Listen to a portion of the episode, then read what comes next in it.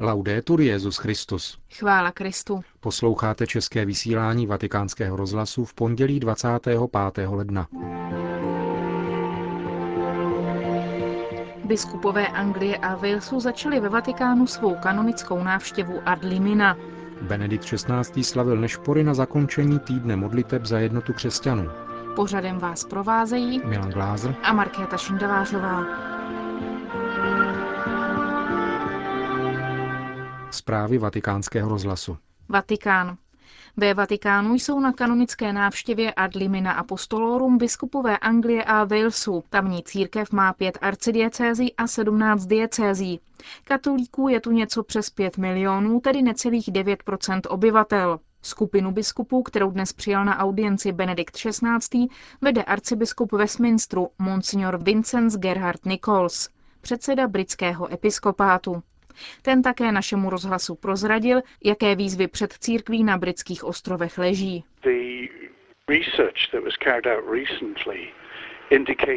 Nedávný průzkum ukázal, že komunita je velmi smíšená a zaznamenala početní vzrůst, kterého jsme si nebyli plně vědomi. Další věc, která vyplula na povrch nyní, je to, že život zvíry je mnohem intenzivnější ve velkých městech než na venkově. Tam čísla klesají, kněží stárnou a je tu mnoho potíží. Myslím, že tenhle průzkum také ukázal, že oproti zbytku společnosti jsou katolíci mnohem více angažováni v záležitostech sociální spravedlnosti.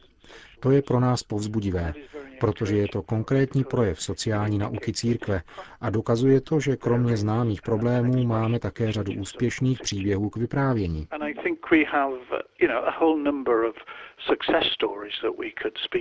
Církev přijímá řadu přistěhovalců, zejména z Polska a Filipín.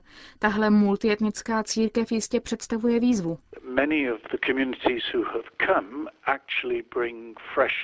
Musím říci, že mnoho z přistěhovaleckých komunit přineslo našemu anglickému katolicismu nový život a zápal. Byly tu problémy s těmi národními skupinami, které pochopitelně chtějí uchovat svou identitu a liturgické obřady, ale ve většině případů se situace vyřešila dost dobře a daří se nám nacházet rovnováhu mezi integrací do jednoho liturgického společenství a uznáním hluboké duchovní potřeby věřících vyjadřovat svou víru mateřskou řečí. Velká Británie je jednou z nejvíce sekularizovaných společností v Evropě. Vy sám jste nedávno řekl, že prodala svou duši vědeckému poznání a materialismu na úkor náboženství. I tak je zde velká žízeň po duchovnu. Britská společnost je dost složitá. Některé klíčové instituce, často univerzity a někdy i vládní úřady ve své legislativní činnosti se zaměřují výhradně na faktické údaje, ale nemyslím, že to odráží veřejné smýšlení. Myslím, že se v této zemi vynořuje nejistota o tom, jaký typ společnosti vlastně chceme, jaké jsou pravé hodnoty, které máme následovat a na které hluboké identitě stavět. Náboženská víra nám pomáhá žít v této nejistotě, protože nás otevírá transcendentnu a plnému vědomí toho, že nevíme a nekontrolujeme všechno. Jako církev se snažíme naplno plnit svou roli ve veřejné debatě na tato témata. A to znamená, že často musíme hovořit se statistikami v ruce. Jindy zase musíme do debaty vstoupit s rozumovými argumenty, spíš než s argumenty víry. To se týká například současné diskuze o asistované sebevraždě. Jindy se zase musíme snažit ukázat roli náboženské víry ve veřejném životě. Takže musíme pracovat na různých úrovních. Jaké jsou vztahy s anglikánským společenstvím po nedávném vydání apoštolské konstituce Anglicanorum Cetibus? Now the reaction to Apostle, uh, Anglicanorum Cetibus Nyní je reakce na Anglicanorum Cetibus v jistém smyslu uměřená. Na začátku tu byla silná reakce, kterou ale média trochu nafoukla. Teď jsme ve fázi usazování a reflexe v modlitbě. Pro plné zhodnocení této papežovy iniciativy je potřeba vzít v úvahu důležité oznámení o zahájení třetí fáze rozhovorů Mezinárodní anglikánsko-římsko-katolické komise. Tyto dvě věci spolu souvisejí. Odpověď svatého otce dala rozhovorům komise pozitivní impuls a tak zahájení jejich třetí fáze a vydání apoštolské konstituce nejsou náhodné. V našem společném prohlášení s anglikánským arcibiskupem z Canterbury jsme také uvedli, že tento krok svatého stolce ukončí období nejistot a domnívám se, že to byl pozitivní přínos širokému dialogu mezi katolickou církví a anglikánským společenstvím, který se odrazí také v této zemi. Říká monsignor Vincent Gerard Nichols, předseda britského episkopátu. Jako obvykle na svátek obrácení svatého Pavla slavil Benedikt XVI. v bazilice svatého Pavla za hradbami nešpury na závěr týdne modliteb za jednotu křesťanů za účasti představitelů různých křesťanských vyznání. Přinášíme vám podstatnou část jeho homílie. Non sono passati molti mesi da quando si è concluso l'anno dedicato a San Paolo. Neuplynulo mnoho času od zakončení roku svatého Pavla, který nám poskytnul příležitost dohlouběji promyslet jeho mimořádné dílo šíření evangelia a, jak to připomnělo téma týdne modliteb za jednotu křesťanů, vy jste toho svědky, také naše povolání být misionáři evangelia. Pavel, ačkoliv si intenzivně a živě uchovával v paměti vlastní minulost pro následovatele křesťanů, neváhá nazvat sám sebe apoštolem. Základem tohoto titulu je pro něho setkání se vzkříšeným na cestě do Damašku, které se stává také počátkem neúnavné misijní činnosti, v níž vyčerpá veškerou svou energii na hlásání onoho Krista, s nímž se osobně setkal – Pavel se tak z pronásledovatele církve sám stal obětí pronásledování kvůli evangeliu, o kterém svědčil. Pětkrát jsem od Židů dostal čtyřicet ran bez jedné, třikrát jsem byl byt pruty, jednou kamenován, třikrát jsem stroskotal na lodi, často na cestách, v nebezpečích na řekách, v nebezpečích od lupičů, v nebezpečích od vlastního národa, v nebezpečích od pohanů, v nebezpečích v neobydlených krajích, v nebezpečích na moři, v nebezpečích mezi falešnými bratry. K tomu vyčerpávající práce mnohé bezesné noci, hlad a žízeň, časté posty, zima a chatrné oblečení. Kromě toho každodenní nával ke mně a starost o všechny církevní obce. Pavlovo svědectví dosáhne vrcholu v jeho mučenictví, když nedaleko odtud podá důkaz o své víře v Krista, který vítězí nad smrtí. Dynamika, jež je přítomna v Pavlově zkušenosti, je stejná jako ta, kterou nacházíme v Evangeliu, které jsme právě slyšeli. Emauští učedníci se poté, co rozpoznali vzkříšeného pána, vracejí do Jeruzaléma a nacházejí jedenáct apoštolů a jejich druhy. Vzkříšený Kristus se jim zjevil, potěšil je, přemohl jejich obavy, pochybnosti, pojedl s nimi a otevřel jim srdce, aby porozuměli písmu. Připomněl, co se muselo stát a co tvoří ústřední jádro křesťanského poselství. Ježíš praví, tak je psáno, Kristus bude trpět a třetího dne vstane z mrtvých a v jeho jménu bude hlásáno pokání, aby všem národům počínaje od Jeruzaléma byly odpuštěny hříchy.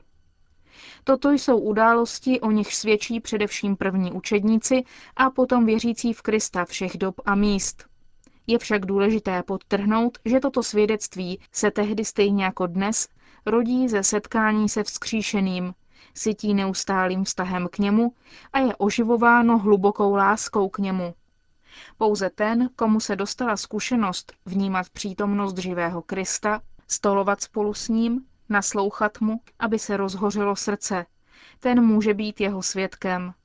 Ježíš proto slibuje učedníkům a každému z nás mocnou pomoc z hůry, novou přítomnost, přítomnost Ducha Svatého, dar vzkříšeného Krista, který nás uvádí do plné pravdy.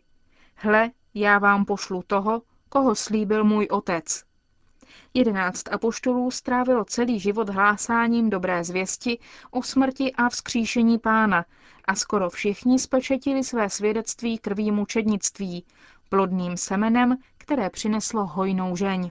La scelta del tema della settimana di preghiera per l'unità dei cristiani di quest'anno. Volba tématu letošního týdne modliteb za jednotu křesťanů, tedy výzvy ke společnému svědectví vzkříšenému Kristu, podle mandátu, který udělil svým učedníkům, je spojena s připomínkou z tého výročí misijní konference ve skotském Edinburgu, která je mnohými považována za rozhodující událost z rodu moderního ekumenického hnutí.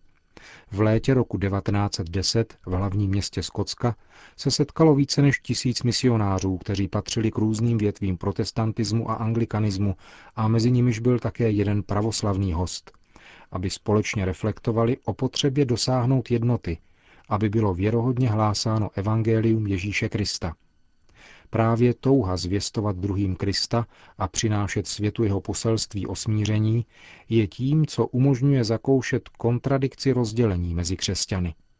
Neboť jak budou moci nevěřící přijmout zvěst Evangelia, pokud křesťané, třeba že se všichni hlásí k témuž Kristu, jsou mezi sebou v nezhodě.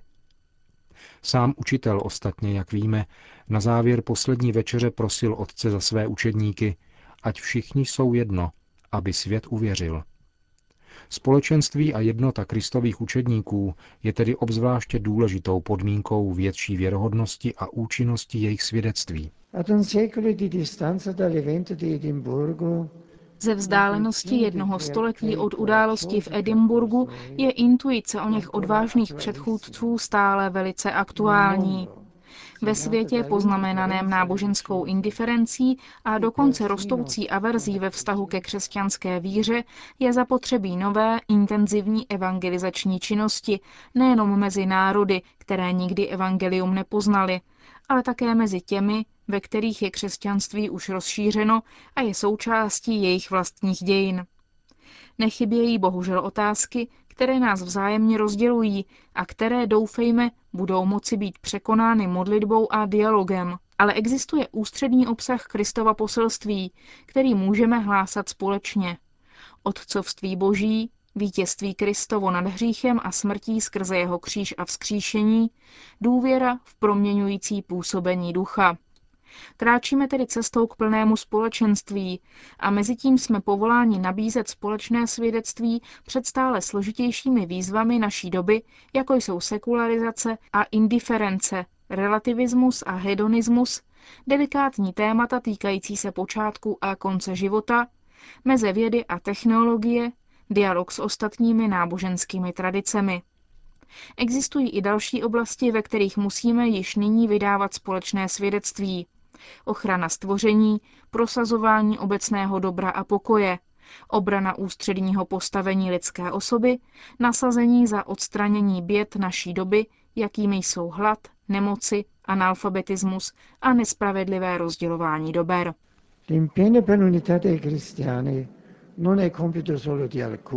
Nasazení za jednotu křesťanů není úkol jenom pro některé, ani vedlejší aktivita v životě církve.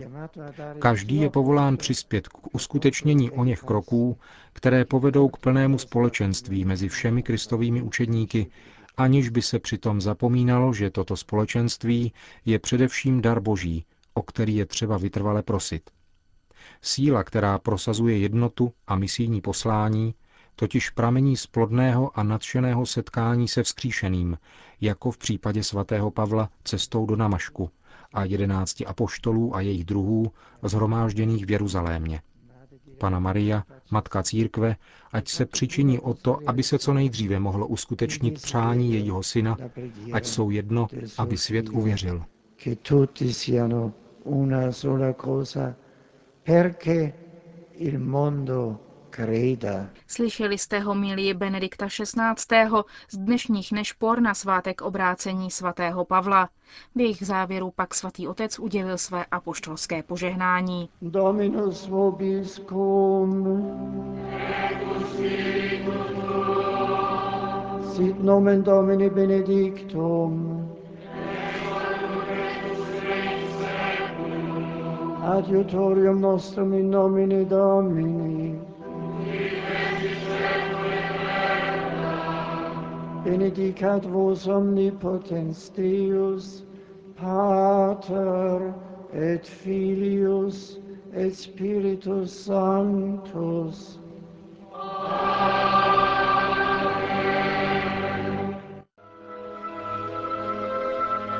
Končíme české vysílání vatikánského rozhlasu. Chvála Kristu. Laudetur Jezus Christus.